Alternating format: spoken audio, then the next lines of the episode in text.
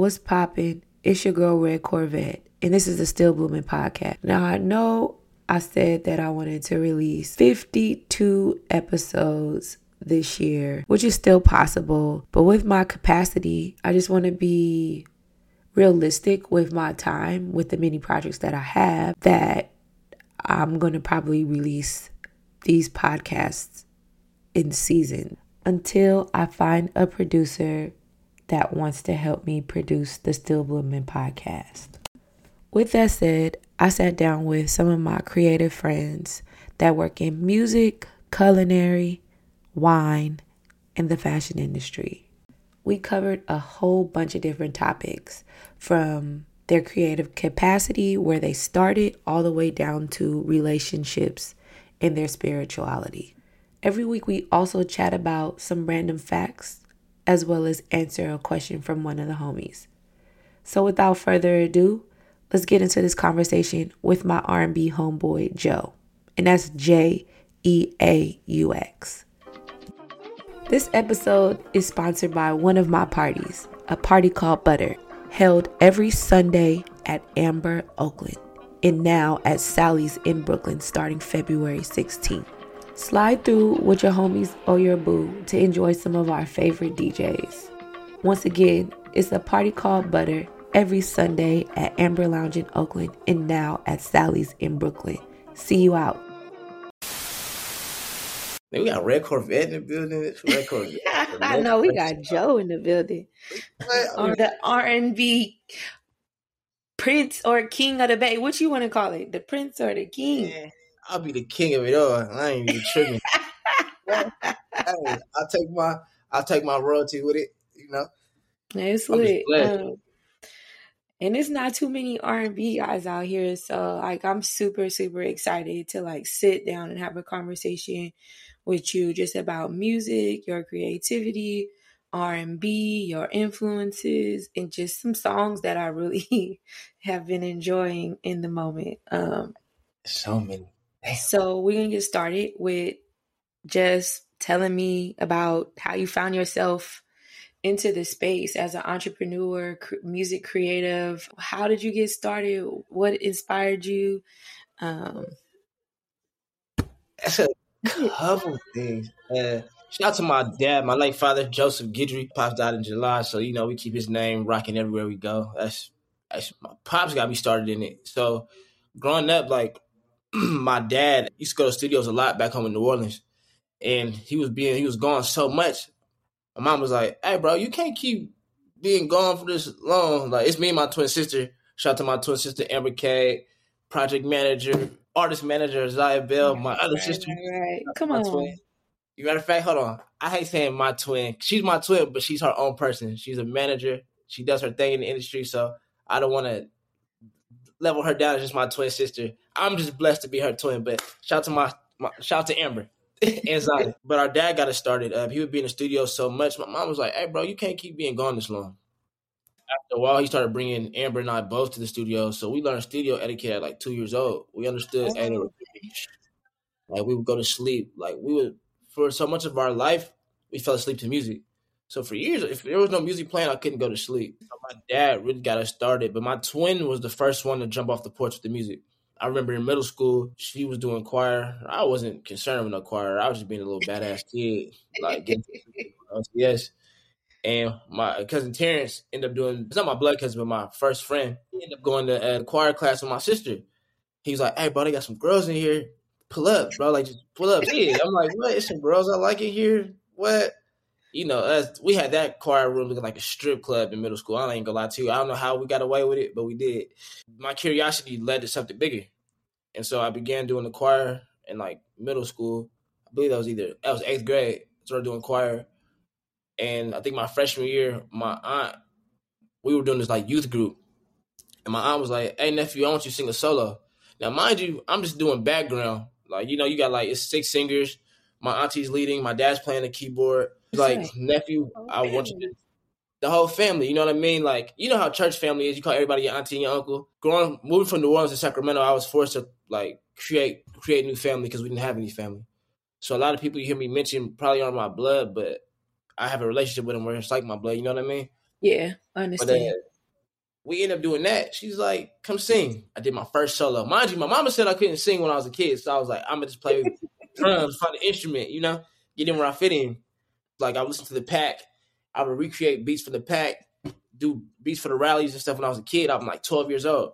But I ended up singing and I fell in love with it. Like I'm a worshiper at heart. Like I'm a church boy. I tell people all the time, I'm a, I'm just a church boy. I learned how to, you know, get. I got my artist development in the church. From there yeah. on, my mom heard me sing that Sunday, and she was like, "Baby, you got something." My dad already knew. He was like, "Bro, I already said it was." like I already knew what's up, bro. I began singing, and for a while, I just sang at church. Like that was my thing. I was an athlete. I was a football player. So for me, I just kept playing with sports, kept staying focused on that. But I was still singing at church. For a lot of guys, they get into the, the music scene to pick up girls. That was never really my thing. Like I could knock something just mouthpiece alone. I wasn't gonna be like, oh, let me sing to you. I felt like it was weird. Like as a kid, mm-hmm. I always felt like that's weird. You sing the girls to get them. Why can't you just do it on the strength? So after college, ended up getting a degree. The homie brought me to the studio. I was like, hey, go record something. I'm like, all right. Started dabbling in it, fell in love with it, and I just been off the porch ever since. What What did your dad tell you about being melodic versus just singing flat and like able to carry all parts of the song? my dad always said that melody trumps lyrics. He mm-hmm. always told me that, like melody trumps lyrics. Don't switch your melody to fit the lyrics. Switch your lyrics to fit your melodies. And so, like for us growing up as a kid, like when we were kids, we would get the Disney movies. Mm-hmm. We would have to get the Disney soundtrack with the movies. So Prince of Egypt, one of the best movies to ever come out to this day. Nothing's touching it. Okay. We had the Prince of Egypt soundtrack with it. So growing up as kids, like my dad would be like, "You hear that? So we learned how to key in on certain melodies. So for me, my dad had taught me how to like do blanks where I would hear a song and he would be like, lullaby what you feel. So I would just lullaby what I would feel. And whatever I felt in that moment, I would record it. Because how you feel in that moment, what you sing is really, really what you feel initially initially. And then I would create my lyrics to what I felt in that moment. And so for me, like some people I feel like a lot of people ain't really melodic these days, keeping a hundred. Like a lot of these niggas auto tune poppy. Uh, a lot of gimmicks, you know what I mean? Just because a lot of these guys just want to let me make something sound good instead of really doing vocal stacks. Brandy was our, our vocal stack queen. I yeah. give big Queen Brandy. I also give a lot of respect to my twin sister because my twin Amber, she would always we'd have wars, BET jams versus BET soul. We would fight over the thing. I'm in the the Lil Wayne I'm a New Orleans baby, so Lil Wayne been. Yeah, it's my favorite rapper. So I seen him last week for the first time. Oh, I, I saw that. Week. That was tight. He long distance. I talked to Mack Maine. I'm like, "What's up? I know Young Money an R&B artist. Let me know something." But Amber would be like, shot all year. Shoot, shooters don't shoot. It's only oh. right. Amber, she used to be like, "Well, if you listen to rap, I get to listen to my thing." So as a kid, I'm nine years old, listening to Amerie, just one thing. Mm-hmm. Amber put me on. Look up to morning, found a letter that you wrote. Anthony Hamilton. Uh-huh. My dad had us on Brian McKnight, Joe. Oh, so he was he was showing. Huh? I was saying that he just was he was putting a lot of that melodic shit in y'all life. We had no sure. choice. Making sure him alone, like my dad would play for Kirk Franklin and Fred Hammond as a kid. That's so like that's tight. We grew up around hearing sweet melodies like we mm-hmm. just knew. We just knew. Amber Amber had like a Jazmine Sullivan type voice. So like she would play around and sing. I'd be like, dang sis, you hella tight. Like I want to find where I can get in. But a lot of my music influences from my dad and my sister. So us finding different melodies that we love. Jazmine Sullivan had did like a rendition of this song from Batman, and we would listen to it over and over again and find the parts that we loved. We would listen to songs and find the runs that we loved and make them our own my dad always would say, like, find a song that you love and practice them and take what you like from each artist and make it your own. So my dad and my sister were big on that. A lot of my melodies now, I'll do a run and my sister will finish my run because she knows where I'm going with it. Same with my middle sister. My middle sister got the best vocals in the house, but she'll finish the run. So melodies, sweet. My family, you gonna hear it. We all about vocal stacks. Like yeah. I'll do vocal stack poppy for sure. so the next question I have is what has changed your approach to music since the passing of your father? I just look at it. I look at it so different now. I feel like a lot of my carbon footprint means more now. It's like your footprint, what you put out, means a lot more. Yeah. Like, I don't really have pops to be like, Dad, how you feel about this? Like, or Dad, what do you think I should add here? It's definitely different. You know what I mean? Like, you kind of start to realize like anybody could die, anybody, any any day, anyone can go. Like when you put something out that's timeless, it means more. You know what I mean? I'm taking a little bit more time, and being a little bit more witty, but I'm also being a lot more. I wouldn't say an asshole, but mm-hmm. I'm a lot more serious about my craft. And right. so like when I'm by certain people who I feel can't be a, you know what I mean? Like sometimes we have people we build teams, we have people that want to be a part of things and want to. You're like, okay, you're welcome, you welcome people, but my dad dying made me realize that everybody can't go. Everybody's right. eye isn't on that mission, and they don't see the vision. They can't be a part of it. Get up out of here. And I feel no ways about it because at the end of the day, like I got a dream to go to, got a mm-hmm. place that I want to be. My dad ain't here no more. Because my dad isn't here, it's a different level of fire. You know what I mean? It's when you when you see your biggest fear happen in front of you, you yeah. everything you're so much more fearless. Like a lot of people lose parents, but they never see their parents' last breath. I see my dad's last breath. My dad heard his. He, I'm probably the last voice my dad heard until they cut the thing off. I'm like this with my pops from the beginning, but I always have a saying from the blender to the cinder. My dad was there for my first moments, and I was there for my dad's very last moments. And I, that was my worst fear, losing my dad. So I can give a fuck whatever else happened. If you standing in my way and we trying to get somewhere, we can get you going. At the end of the day, I'm all about collaboration, but I'm a team guy. If you can't yeah. have the vision that we have as a team, I don't have no problems being like, hey, I'm gonna reposition you, or you can go. Feel no ways about it. And if I'm going about it the wrong way, the Lord will deal with me in that moment. But right now, I face my biggest fear. I gotta go get my dream, and I'm not scared to fail. So I'm jumping off the deep end without a life jacket. Like we all in. And that was beautifully said about collaborations versus being able to be a team player. It's I think sometimes like music can be such an egotistic thing. Like mm-hmm. the reason why I realize it's different with me is because I was born in it, not sworn in it. A lot of these cats hear their favorite artist and like I want to be like that. Right. My favorite artist in my family. You get what I'm saying? My dad yeah. won a Grammy at his second funeral in New Orleans. So my idea of music and everything, this is who we are. This isn't a hobby or a, hey, I'm gonna get this song so I can get this chick or I want to make it look like this. It's like, bro, I'm going to be doing music the rest of my life. I can work a regular nine to five and bring in six figures and still do music. This is who I am. I'm not doing this just to to make it look good. It is good. It is what it looked like. I'm not playing with people. So I think that uh, collaboration has been lost though a lot of these niggas is too sassy for me. I'm gonna keep it hundred. I grew up around street niggas. Like the words out of my mouth. a lot of these niggas way too sassy. I'm like, bro, we R and B niggas. Like that's why I, I, fuck with my nigga Laren. Shout out to Laren Wong. Mm-hmm. Solid as they come. Laren not like that, bro. Like Laren's, I was at Soul Bloom. Shout out to my cousins. My cousins are the ones who created Soul Bloom originally. Yeah. And Manny and Fanati. But I'm back there. Got my artist pass. You know, I don't really know too many people. I know Blast manager Vic. But I mm-hmm. see Laren. I talked to Laren for a little bit. We ended up finding out we got friends that played in Canada together. So me and Laren ended up locking in. But like just off the strength, Laren is who he says he is. Solid as they come, stands on business. He's all about the art. You know what I mean? From there, I even had a conversation with Laren. He was like, "Hey, bro, watch what you put out." He's like, "What do you? You got to see what type of sound you want to do. Focus on your sound." If it was anybody else, I'm not gonna listen. I'm a hardhead. we have a mutual respect for each other. And you like, Aries. I'm an Aries. April 19th.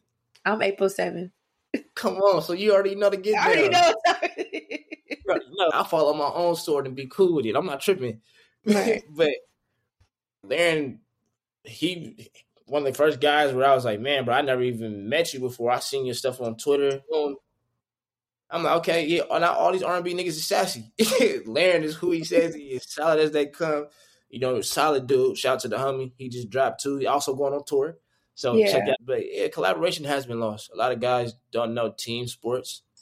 They don't know how to meet one person and do music and just be friendly. A lot of people aren't friendly anymore. I'm a country boy, so like anybody I collab with is almost like family to me. You know what I mean? Anybody I give a hug to, it's like I get family vibes. Like I know when we first met each other, I'm like, hey, my name's Jeaux. boom, boom. I gave you a hug when I seen you. Like, hey. Yeah, it was very, very warm. So that was, I mean, that's really cool and that's very true. I think that that is like a lost art. I think that ego is like killing people being kind.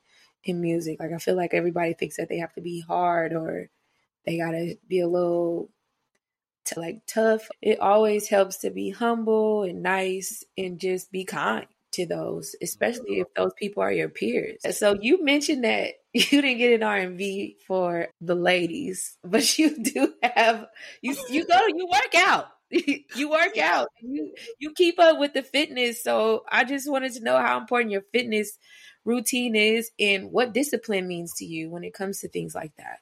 Man, it's it's big for me. It's even bigger now because my dad died of a health complication being an athlete, going to the gym is something we've always done. So I always make sure I go three to four times a week. Always. Always. It's gonna be three at the least. But okay. I try to get in there every day. It's important, you know what I mean? You always want to keep your muscle mass. It's tough. Like as you get older, you just don't have an appetite for shit. I don't even be hungry half the time. I'll be like, you eat today, bro. You, you gotta force yourself. It's two o'clock and I still gotta eat. I forgot. but I do like intermittent fasting too. I'll fast for like 14 to 16 hours. And then like the last eight, I'm busting down all night, like eat whatever I want, eat in the house. Because at the end of the day, like we were taught that oh, you're supposed to have breakfast, lunch, and dinner. Realistically, back in the day, we only ate one meal. Like we were hunters and gatherers, right? That one meal you hunted mm-hmm. all day, and then you had that one meal, then boom. But it also keeps the fat low. You know what I mean? Like you don't want to overwork your kidneys, your pancreas if you don't have to. You know what I mean? So I started eating later during the day and it works for me. You know what I mean? I make sure I work out before I eat. I burn the fat because it's easier to burn fat when there's nothing in your stomach. Right. Just like how it's easier to squeeze a cup when there's no juice in it. It's the same exact way. So for me, intermittent fasting is it's big. I just look at health so much more different now. Like watching my dad struggle with his health. I remember me talking to my dad, like, Dad, take your vitamins. And he was like, Okay, son. He was never really that type of person. And so to watch him die from something, it was just like fuck, I gotta take that much more care of my health. Like my dad's dad died at 46. My dad died at 54. Oh uh, man. I'm gonna be here till old age in Jesus' name. That's how I speak. I speak to you. But I've been just seeing like in our community when it comes to black men, we we make it from the shootings and the gang violence and just the regular statistic things that they think that we might we could possibly get into, all for us to get old and die of something health related. I don't see a lot of white people have to deal with that type of shit. So I just kind of been thinking like, well, what are what are the white people doing that we not doing? Man, what are these Asian folks doing that we not doing? What are these other ethnicities doing that we not doing? What are their habits like? I've been just trying to take on some of their habits. Like people put my dad worked up until he died. Sometimes we put work over our health so much yeah. we get everything paid for, or we forget to go work out. Like we prioritize going out instead of going to the gym. Like I see a thousand people. Niggas don't even go to church no more. Church, I don't care what nobody say. Church is a part of it's a part of health for me. Like, and I understand that the church always. I'm I'm every Sunday. I could be out on Saturday till what till two in the morning. If church is at uh-huh. eight, I'm gonna be in there. For me, that's a part of my health too. Cause at the end of the day, like we put brunch over everything. It's like, bro, we can niggas can make it to brunch and a party, but we can't get to church. We can't get to church or to a to a gym, and that's not me judging nobody because at the end of the day, the church is you. So, but the discipline behind it, it's something that needs to be done. Like if you can discipline yourself to do those small things, you can discipline yourself to do anything you want. Because you don't want to go to the gym. I'll be days where I'll be like, I hate it here. I'm lifting this weight. I'm not seeing no results. I feel like I'm plateauing. I keep telling myself like, it's such an honor to be able to breathe and be in here and move some weights. You better take advantage of it. So I just look at everything so much more different. Like if we could all, what if we did gym parties, bro? Hey, we got a gym party coming up, 10 a.m. Pull up on the gang. It'd be lit. What if we could prioritize our health the same way? Like I remember on New Year's, we always drink on New Year's, and I was like, why do we celebrate New Year's by put something in our body that could keep us from making the next New Year's? Celebrate birthdays, but why are we celebrating in a way that could possibly keep us from seeing another birthday? And so there'd be certain times where I just be like, they be like, you want to drink? I'm like, I'm cool. I'm straight for right now. I'll mess with the wine. No, I'm a, I fuck a wine. But everything else, I be like, I'm straight for right now, bro. I'm straight. I try not to drink if I don't have to. So let's just prioritizing those different things. I'm setting up something right now, this Runyon Fit Club, where I have all my homegirls and my homeboys out here. Just put up to Runyon Saturdays at 10 a.m. and we do a full workout. I know a lot of women they they want their glutes and everything to look good for time. You know what I mean? So I have a, a workout where we have an R and B playlist. It's like forty five minutes, and the workout goes with the R and B playlist. That sounds fun. It's fun, like it's interactive, but it's just prioritizing family, friendships, and health at the same time. You know what I mean? And mm-hmm. at the end of the day, summer bodies are made in the wintertime. So yeah, it's important. Don't I know? It's 42 degrees and I've been getting up and going to the gym. The transition has been amazing. You know what I mean? Relationship wise, it's, it's been a little tough. You know what I mean? Like sometimes like my girl still in the sack. And you know, you out here, you out there. I already know you ain't no ugly dude. So I already good thing we have a good relationship where there's a lot of trust. You know what I mean? You know how they be like, my man, my man, my man. Now I be like, my girl, my girl, my girl, my girl. That's deep. Like I be wanting people to know, yeah, I do R and B, but at the same time, like I still in a relationship. You know what I mean? And sometimes I don't talk about it on every interview. You know what I mean? Mm-hmm. But it's important. Like I think it's okay for people to see an R and B nigga who is in a relationship or talking to somebody. You know what I mean? It's okay to have a little bit of duality there. You know what I mean? Don't get it twisted though. The jumper's still wet whoever I'm with. When I'm with her, out of respect, I'm not gonna be shooting that. I'm good. I'm taking. I'm spoken for. but it's been a great transition. Like we've been put, we've been getting down. My homeboy, he's been a stand-in for 2 Chainz, Amazon, and so okay. we've been going to all the different events, like the little That's- baby event, the Meg Thee Stallion event. Meg Thee Stallion is fire. Her ass is crazy in person, and I say her ass like her. She's crazy in person, like her energy is really real, no pun intended. Like she can really out rap a lot of these niggas. Like yeah. I will never just I don't want to even just limit her to her her rapping is crazy. Like I just sat there and I'm like, I'm so proud you blew up. So I remember her from Twitter. I remember yeah. she had a freestyle in the building in Houston. I'm like, oh, she gonna blow up. And YouTube, like, she's really one of them ones, like in her energy, she points out different people in the crowd. She's like, Hey, I remember you. You were at my last show. Like, for you to have a type of memory like that where you remember certain people in your crowd is different. So like for me, going to those different little Amazon events, I just been taking notes. I just been looking at it like I ain't gonna lie, I, she's a wonderful show woman. Like I took so much from Meg Thee Stallion from her one show than I have from just about any other artist until I seen Wayne. Yes, so like the homie, just because he's 2 Chainz is stand in for acting, like Wayne did his thing. Like we watched the show, and then after they had like a little after party spot. Like Karen Silver, everybody was there. We were just sitting down. I don't really do hookah, so like, but we bought a hookah thing. We just chopping it up with everybody. Wayne is, I didn't even know like where's Wayne at? Wayne up there doing a music video with with, uh, with 2 Chainz, but they end up coming down. You know what I mean? And he waved and said what's up to everybody, but it was it was dope to see. Like I remember being a kid and watching Little Wayne when I was in New Orleans as a kid and remember us like all putting the, the silver teeth around our mouth, us growing afros out, wearing our bandanas to be just like Lil Wayne. And so like to see him go is crazy. Mack Maine, I told Mack Maine to his face, I said, bro, I'm from the city. I remember when it started. Like mm. I'm 29 now. Like I remember this. I'm so proud of what y'all have done. I said, because you guys, I'm I'm an extension of y'all. For real, for real. Because of you guys doing what y'all did, y'all showed me that I could make it too and me seeing y'all and me moving out here just like the icing on the cake for me. It's just pushing me that much more to get in those situations where you're like, okay, that's the R and B cat from Louisiana. I like him. You know what. I mean? So yeah, it's, it's been dope though. I love it out here. I, I've learned so much in a in a quick time.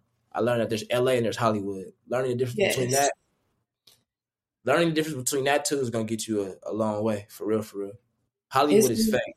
The LA yeah. is it's seeming like you getting to to it versus like like just having the right connections, like moving all the fluff out the way, because that's where you get caught up in that Hollywood versus LA type thing. So it's for sure that it's a lot of fluff though. Like I'll be kind of paying attention. God has given me a blessing of being being able to discern a lot of fluff. sometimes like people assume that because you're in this industry you got to be outside. You do got to be outside, but you have to be outside with a purpose.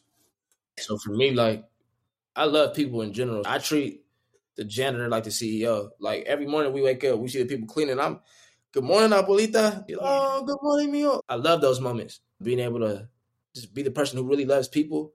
The connection is almost effortless because it's not really I'm not seeing what you could do for me because at the end of the day, you have no power to give or take away what God's already given. You know what I mean? I think sometimes when we become artists, we put so much faith in man to give you an opportunity where we're like, shit, God created it all, bro. God got for me, He got for me. They can't give it or take it away. So I'm there's no pressure when I'm out. You know what I mean? So but we've been getting to it for sure. The wind down. Off the top of my head, what are five things that you must do when you hit New Orleans? It's so hard when people ask this because I go home. Like if your homeboys came in town and they asked you, "What should I do? Where should I go?" You would give them get give me a couple of things. I got five right now. Swamp tour, hit a swamp tour. It's the funnest thing on the planet. A lot of people were scared of alligators. I'm not really afraid of them. I found one when I was a kid. The swamp tours. You gotta find a crawfish spot, not one of these. Re- I'm not a big fan of restaurants at home. Like right. just because you can pay top dollar for a restaurant, but you can go to somebody's grandma's house and get the food just it's even better. So I suggest you find a little mom and pop spot that sells crawfish. Go hit the mm crawfish. I suggest hitting Jackson Square. You can see like the little him on his little horse. You see the different plantations. Do a plantation tour, and look at the cathedrals the cathedrals in the city are beautiful. Like I remember being a kid, seeing the cathedrals and looking at the art. Buildings are so massive, but you have there's art all the way up top. I'm like, how did they get the art up there? The cathedrals are beautiful. Last but not least, Cafe Du Monde. Everybody loves a good beignet. Like Cafe Du Monde. Like that's now. I say Is that the best beignet place? Because I heard there's more. I just don't know where to go. Nobody has gave me no other suggestions. So as a kid, my grandmother used to take us to Cafe Du Monde. So okay. I go to like the spots that I remember my grandmother taking me as a kid, like Cafe Du Monde. Come on, boop, we there. I couldn't drink coffee as a kid, but I remember them powder them powdered donuts. But yeah, just fire. Like I'm going for the what else? That'd be the best thing. Like the food. Like you can hit the French Quarter, and you gonna have like a bunch of spots, right? And then those spots are gonna have these hand grenades, like almost like Vegas. The hand grenades. Okay. They one of them done. Let's listen to soul food. So, what are your top soul food dishes? The Holy Trinity. I always need my greens, my mac, and my uh, yams. And I like them to touch Your together. Greens, beans. Look, I need them all together. Like, I you mix them. them together, or you just I will put them on the same plate. Like I'm not gonna. This is my green. Like I'm just gonna throw it on there, and if they touch, they touch. Like my green. okay, so you don't mind your food touching? I do not. I do not. That's like three of my favorite soul food things. But I love seafood stuffing, seafood or seafood dressing. It's the same thing. Like that's my go-to. Like when we go home, they'll make the seafood dressing. They'll have crawfish and shrimp in it fire. That's like one of my go tos. For some reason, I'm not a big fried chicken guy. As a kid, I loved fried Me chicken. Either. I don't like I don't like chicken like like that. So I loved fried chicken as a kid, and as an adult, I just be like, maybe they don't make it good over here. Like I feel like nah. everything is more seasoned in New Orleans. The Asians be killing the fried chicken game. I ain't gonna lie to you. The Asians at the corner store. One thing, like same thing, like oh God, you know what I want, Auntie. Like the Asian fried chicken spots be bombed. Like so, I can't Jollibee, Bonchon, I mess with them. But the fifth one, that's crazy. What is my like protein that I love from soul food? Everyone says oxtails. I feel like the world is oxtailed out, so I'm not going that route. I'm like, I'm more of a fried shrimp guy and fried catfish. Like, so I love me some fried catfish. Like, that's one of my ones. Like, soul food, I'm definitely gonna have my greens. I'm gonna have my macaroni and cheese. I'm gonna have my yams. I'm definitely gonna go the fried shrimp and the fried catfish. Like that's my go-to every time, every time, every time. Okay, and then the, what about you? Me, soul food. First of all, I'm not a soul food girl, but okay. I love macaroni and cheese and gravy. I like my macaroni and cheese and have the gravy on top. Okay. I like my mom's greens like I love oxtails, but my favorite protein also is, is catfish or anything smothered. And then for dessert, because I like dessert, then I'm gonna include that. I like sweet potato cake. ever since I went to It's All Good Bakery in Oakland, yeah. I've been on this sweet potato cake. And another bonus is ice box, like lemon icebox pie. Ooh. I love me some good, I love me a good tart with some homemade whipped, whipped cream. So I didn't know we could add desserts now. See now you going I, mean, I, I don't eat soul food, that so I don't really have too many things that I'm gonna eat. It's my I, I too have family health issues, so I too have never really I call it thick food. Yeah, yeah. I like cornbread too, so man, you know what's crazy? When it comes to cornbread, I'm really picky on it. I'm not forced. I won't. Gotta make it from scratch. It's got to be moist. I'm not really like the most. If it's the cornbread is there, I'm not tripping off it not being there. I'm not right. tripping. I'm not pressed for it. You feel You're me? But pressed. me, my aunt in New Orleans. Shout out to my. She's like my aunt, but my cousin. Shout out to my cousin B. She made this cake for my dad, his, or for my dad's funeral. Uh-huh. It's cream cheese. It's pecan. It's a pecan pound cake with cream cheese and pecan dog. Pound cake. Pecan what? pound cake. Cream now cheese. looking up recipes and stuff because I'm gonna have to try. Cream cheese pecan pound cake. I was my first time mm-hmm. having it. She was like, she hit me. She said, "They call me Trey." She was like, "Trey, baby, look what I got for you." I said, "What you got?" She said, "Huh." She said, "Don't sit, don't tell nobody, baby. I made you." Right there. she made just for you. I made you one, my baby. I got one hidden right over there. You heard me? I said, "Thank you, because I appreciate you." Boom, smack that one. My grandmother makes a Milky Way cake. What's a Milky Way cake? Uh, think German chocolate with a Milky Way coconut frosting. Fire. Fire. Fire. Think about it. So you have, so good. My grandmother, the goat. She, my grandmother, frees everything. She freezes everything. She might not have made a German chocolate cake for six months, but you check that freezer, it's in there. We do it every time. She like, baby, I got a German chocolate cake in there. I said, where are you at? She check the freezer. I go and put that thing in the oven. That thing, that thing brand new again, like the first day she made it. so that's my my five or seven. Your five soul food things, and then the last one, I'm on. I because I'm so. It, the reason why I, I, brought up relational things is because I feel like as a creative, a lot of people just don't talk about it, or yeah. like I said, I don't understand why an R&B singer that's singing about love and creating songs based off of either your love or love from whatever you know you experience, or if you're writing a song about somebody else's love, I don't understand why people shouldn't be in love in the public. I wanted to know what are some ways that you feel love that aren't sexual. Yeah, man, easy. I ain't gonna lie. I'm probably one of the few men where it's weird. Like, when we think about love, as men, we visual, so we all sexed out. We be sexed out all the time. It's the little things. So when my dad was sick, I had caught COVID, and my girl was like, "Babe, just come to the spot." I'm like, "I got COVID." She was like, "But your dad got cancer." And I was like, "Well, what if you catch it?" She said, "I'd rather catch COVID than your dad have cancer and COVID." She said, "I'll take my losses. Come on, baby." This new person that I've been with for like the last six months show me love unconditionally. I haven't been having sleeping problems. I would wake up, and for some reason, she would know I'd be up, and she would just grab me and like just put her arm around me, and just say, "I'm right here."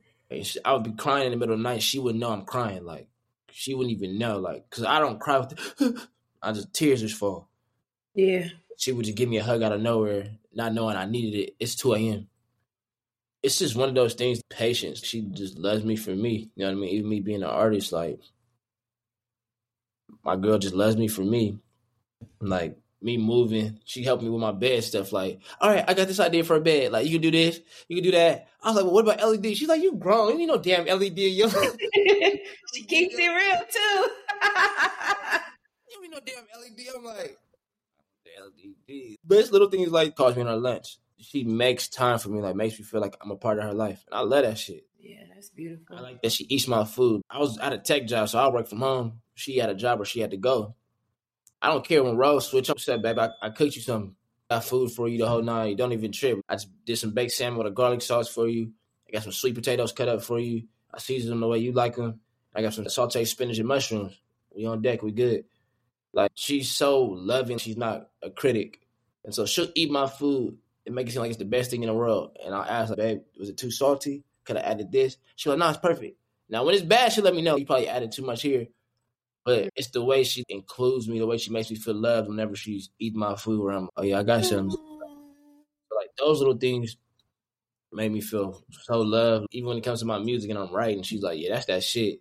She right there in the process. You know what I mean? She just loves me in multiple ways that I didn't think I needed. You know what I Yeah. mean? You think that you need this type of love, and then you get it and you realize, no, this is really what I needed. Someone that said, it's okay, babe.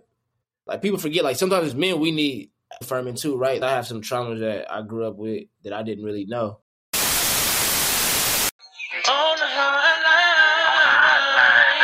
The next segment is on the hotline where I have some people that called in and gave Okay. me some and asked a question. What's up? It's Drew Bangin. so my question will be like, what is your creative process when it comes to you creating a song? Like, is there a certain list of things that you go through? Is there a topic that you come from? Is there a book that you read? Like, what is like the ideal creative process for you? Drew. Shout out to the. Hardest tag in the league. I have a beautiful creative process, honestly. I go by beats. I'll hear the instrumentation. Or if I'm let's start if I'm in the studio. If I'm in the studio with the people, I love chords. I will sit there and not say shit. Be in my little hoodie, post it. And I just close my eyes. I kind of like the rest in the music. But once I feel it, it's a feeling thing for me. I go off what my heart speaks on. I feel that pull, I instantly like, hey, grab that. I have them loaded, and then from there, I'll get my headphones and I start to just do the little the la la la's. So like, for example, it was a beat. No no no no no no no no no. To make me say on the uh uh. They'll record that for like two or three minutes. Now, mind you, I ain't said a damn thing No, In- at all, but it sounds kind of pretty, right? yeah, from there- it do. From there, I'll sit there and I'm like, okay, how do I feel? And sometimes when them num num nines, I might say a word that might spring up, and there you go. I'm just I start writing. Nine times out of ten, like I always end up figuring out my pre hook and my hook first. After I go from the melodies, I lay the melody down. I look at okay, what is the most catchy part of everything I laid down? Does it sound like a pre hook or a hook? And nine times out of ten, I'll be like, that's a hook. When I think it's the hook, I make it my pre hook. So I'll write the pre hook, then I'll go back in and do something again that's even catchier. And I'm like, okay, that's my hook. And so mm-hmm. most of the time, I get my vision for the song based off my pre hook, and then I write my hook based off what I wrote, what I said in my pre hook. It's kind of weird, it's like ass backwards a little bit, but it works for me. For example, Soul Food. Yeah, I wrote, out of all that I've ever loved, I feel right at home with you. With you feels like holidays when it's really the first of June. I'm like, hmm, what would be dope about that? Out of all the things I ever loved, I then I started thinking about that song. These are a few of my favorite things. You're my collard greens, candy yams, sweet potato pie. I'm like, ooh, love that. You know, niggas love cocoa butter. You're my cocoa butter, natural hair. And we love a church that ends on time. Church that ends on time. Girl, you're the perfect lover, and even better friend to me. And baby, it's just food for thought. Girl, you're my soul food. I'm like, okay, that's the hook. Boom. But I wrote it based off of what I did in my pre hook. And so once I get that stuff down, that's when I go to it's the new blues for Nina. I can be you my you can be my Gina. I saw love once with this new arena. Then that's a song. But then you have moments where like only, for example, only was my favorite to write. Cause I was in the car. And I was like, Put your tongue on my tongue and speak the same language. From there, I was like, "Ooh, that's a bar, nigga." I'm like, "Ooh." I'm like, "What else could go with this?" I'm like, I like that song too. I'm like, "Come star in this movie. I can make you famous." I'm like, "Okay, nigga, you might, you might have something." I'm like, "Kissing on your neck as you take off your necklace." I'm like, "Bro, what can I do?" I'm like, Now the only thing we got on, baby, is this Netflix. I said, well, shit, we got with there, boss. we got with there, boss. Like, there's the song. Boom, like, and that's based off a la la la la lullaby that I made with the thing. So everything just has for me. It's like I start with the melody. From there, from the melody, I write the words to my melody. So you pick your beat, you find a melody that speaks to you, and then you write words. For me, music is spiritual, and so understanding that things are spiritual, it makes it gives me easy melodies to do. Like I'll say it live, like because there's gonna be people that's gonna see this. I'm gonna tell you right now, I'm the best R&B nigga on this coast. I can play keys and I can sing. Like a lot of these niggas not from California. I mean, I've been here since I was nine, but can't nobody fuck with me. Can't nobody do what we doing. And I say that respectfully, but I think it does need to be said. Like y'all got to start res- putting respect on it. Like we have a lot of R and B artists where we from that can do it. Yeah, it's time to get our get our get our get it up. Kenyon Dixon, Big Bro, my mm-hmm. favorite artist to date. I like yeah. Far, real solid. Closer the other day, and I love, he oh. have he got some of my favorite artists. He had Tiffany Gouché on there. She that's that's it. She's amazing. Crazy. I love crazy. Tiffany. That's like he's to me. He he don't even realize it. He's been like a mentor for me. Like I've been listening to him since like 2016. So like mm-hmm. I've tapped in with bro multiple times. Like that's to me, he's like a mentor because I watch what he does. I call him like, "Hey, bro, like, what you think about this? Like, how do you do these vocal stacks?" And he takes time. He don't even know me from John, but bro took time to say, "Hey, you can do this, you can do that, you can do this." So like, if I give anyone their flowers of the grind, I think he's the greatest on this coast. I think I'm the best up and coming to get on the thing, but he's the greatest for sure, the greatest, like the he's greatest, crazy, yeah, the greatest and what he offers. They gotta give him his flowers. Like they gotta give him his flowers, and the way he they, they are. I mean, I'm hoping that people are like the tour was looked like it was lit, like lit. And you said you like people that can sing live. I'm assuming he can sing like how he is in the studio. When I tell you the way this nigga does it live, I said, let me go back to the drum board. Hold on that man really is a gift. He really has a gift. And people people gifts and talents are two different things. Yeah. People forget that. Because you can work on your talent. Fact. That man really has a gift. The way he's able to hit certain notes, but then jump back into his audience, like, hey y'all, sing this with me. Like that's a gift to be able to connect with people and take your time to say, hey man, like look, we can do this, we can do that. The way he taps in with his his fans, like his kinfolk, as he says, like that's a real gift because you have people who are super talented but don't have the gift to connect. Man, when I tell you like hats off to bro, I'm grateful. I'm I'm kinfolk. Like I'm a big fan. What do you do to show yourself love daily? Isaiah, I know that voice. Take my vitamins every morning. That's self love. That is. I wake up and it's one of the first things I do after praying. And I always go to the gym. Let me, I'm gonna mention something I haven't. I love drive. I love driving. Mm-hmm. I'm like a you sunset like catcher. Okay. Yeah, I, I, like sunsets and stuff like this. I make it a thing to go outside for a bit and try to have self talk. You know what mm-hmm. I mean? I really sit there and deal with myself. Hey, you're thinking like this today when you should really be thinking like this. Mm-hmm. I take a moment. This is just to be with myself. I think some people are actually scared to be with themselves because at that yeah. moment you really gotta face you gotta face some shit. And so my self love is really just me having a moment where I go away from everybody and everything. And I just talk to myself. I can really just tap in. How are you feeling today? You feel like crying today? Is that how you really feel? Hey, take a moment and cry. And I think sometimes as men, we have these moments where it's like, I'm the hardest out, I'm out the box. Instead of saying, you're just sad and you don't know how to deal with it, I take that moment, I go by myself, I'm like, all right, what are you feeling right now?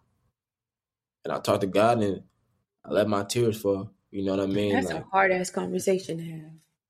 It's it's hard. How do you tell yourself hey you're doing okay, but shit's not falling in your lap like you want it to do? You know what I mean? Like, how yeah. do you say, hey, you need to give more effort? When you feel you're giving enough effort, when you're like, nah, you can give a little bit more here. It's those little moments where I just have to sit down and really release. Hey, just cry, bro. Mm you got some tears that you got to get off. You know you. See, I'm the one that used to punch through walls and shit growing up. Like I was oh, the, oh, I'm gonna punch through wall type of shit, or I'm finna go outside. Okay, bet I'm finna turn this motherfucker up. Like there's moments where you probably see me fighting outside the club, some shit growing up, getting into a security guard on some like, bro, what's up? Like just dumb shit. When in reality, like I'm overly aggressive because I'm really hurting, Mm. and I don't know how to express it. As men, we were taught like, you feel a way, go get on him. And in our reality, it just led to more problems. Because at that moment, I'm just dealing with them and not really dealing with me. And so I started learning how to like just take time with myself. Like, what are you feeling? What are you really feeling? Like, how do you really feel? Checking in with myself. And so, if I could talk to anybody on here as a man, bro, like, don't be afraid to check in with yourself. Say Them that. tears, them tears that you feel, bro, it's a, it's a real, it's a reason why you feel. You gotta release them. Like that whole, nah, I don't cry type shit. Second shit. We all cry. We all cry. You ain't gotta cry in front of people. Like, I'm not gonna do that. It's not my thing either. But it's okay to get by yourself and cry. Cause at the end of the day, like that shit stores in your stomach and your stomach be fucked up. My stomach just now getting a little bit better because I Mhm. wasn't crying a lot. But it's okay to cry. It's okay to cry, bro. It don't make you less of a man to feel like you got emotions. You have emotions. They're here for a reason. You don't just got one. You don't just got one. So for me, taking those moments to cry and talk to God and just be like, Lord, like, Lord, you got me fucked up. It's your relationship. Yeah, like, and I say, Lord, I, I say that with no disrespect. Because I know you love me 20 times more than my dad loved me and he loved me. But for you to take him like you took him, you got me bent. But then even then, the Lord talks back and he says, Son, you have to remember my ways are not your ways. Mm. It's all a part of my plan. You could have him here and he'd be sick, right? I said earlier, I said, man, this is my first Thanksgiving without you. I was mad. I'm like, I'm bent. Eyes watering this morning. And I said, it's your first Thanksgiving without him, but it's it's his first Thanksgiving with his dad in a long time. I had to like take my moment back and just be like,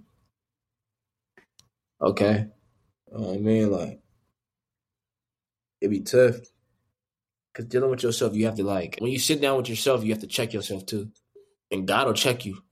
He'll check you if you listen. Quick, quick, quick. He won't punish So you, but he will discipline you. every time. So like I think in a way like me and God got a lot closer. Like every time I go to the gym I have a moment where I just check in and I just say, Lord, save me from myself. Save me from my decision making. Save me from the things I think are right for me and replace them with the things you think are right for me. And sometimes that requires me crying and really, really having a conversation and, and talk to God. A lot of these niggas don't have a relationship with God. And that's why these niggas going through hell. I still don't feel nothing. So the reason why people feel stuff when they hear my music is because there's a spirit. There's, I believe in God. God, me and God will have real conversations, good conversations, bad conversations. The day my dad died, I was taking a shower on the way to the hospital. I said, Lord, no matter what happens today, if you choose not to keep him here, I will not let this affect my relationship with you. I will not let my dad's death harden my heart towards you, no matter what. You know how you you got to really understand God to really say something like that. You And do. so Because I don't think, I don't know if I got You giving tough. me some, you giving me something. I think about it often, but like, damn. It's it's tough. It's not easy. But at the Yeah. same time, like my dad's attitude towards everything was like either way I win. So for a man to be on his deathbed and say it's a win-win situation, like who am I to be upset? I'll have my moments where I'm upset, but I'll take a step back and talk to God. And I think the best thing, falling in love with Jesus, was the best thing I ever did. Best thing I ever did. And losing my dad was the worst thing I've ever had to be, have ever had to go through. But I looked at it like this: Who better than me to deal with that? Because that's that could have fell on somebody else who couldn't deal with it, and they probably would have killed themselves. But God knows that I have such a relationship with God. He said, "I know I can put this in on your plate and on your way, and you still gonna serve me. You still gonna rock." And here I am, still serving God, still And doing my R&B, still rock, still gonna rock. So, to whoever's out there going through something, like put your faith in God. Like stop believing all this other stuff on your TikToks and your social media. The way the devil not the devil been here for two thousand plus years. He's smart with how he do business, so he know how to get you. Go back to the foundation, the fundamentals of things. Start remembering what your grandma and them taught you. Because nine times out of ten, we still here because our grandmother's prayers. Don't neglect what your grandma prayed for. So I gonna do too much. so I hope that you enjoyed the conversation that I had with my homie Jeaux. I hope that you learned something, you took something away from it, and you're inspired by these conversations. You can follow him at underscore it's J E A U X. Stay tuned for next episodes with my homegirl Anissa Strings. To support this podcast, you can either donate with the donation link in the bio, but I also need for you to like, subscribe, and download the Still Blooming podcast. Until next week.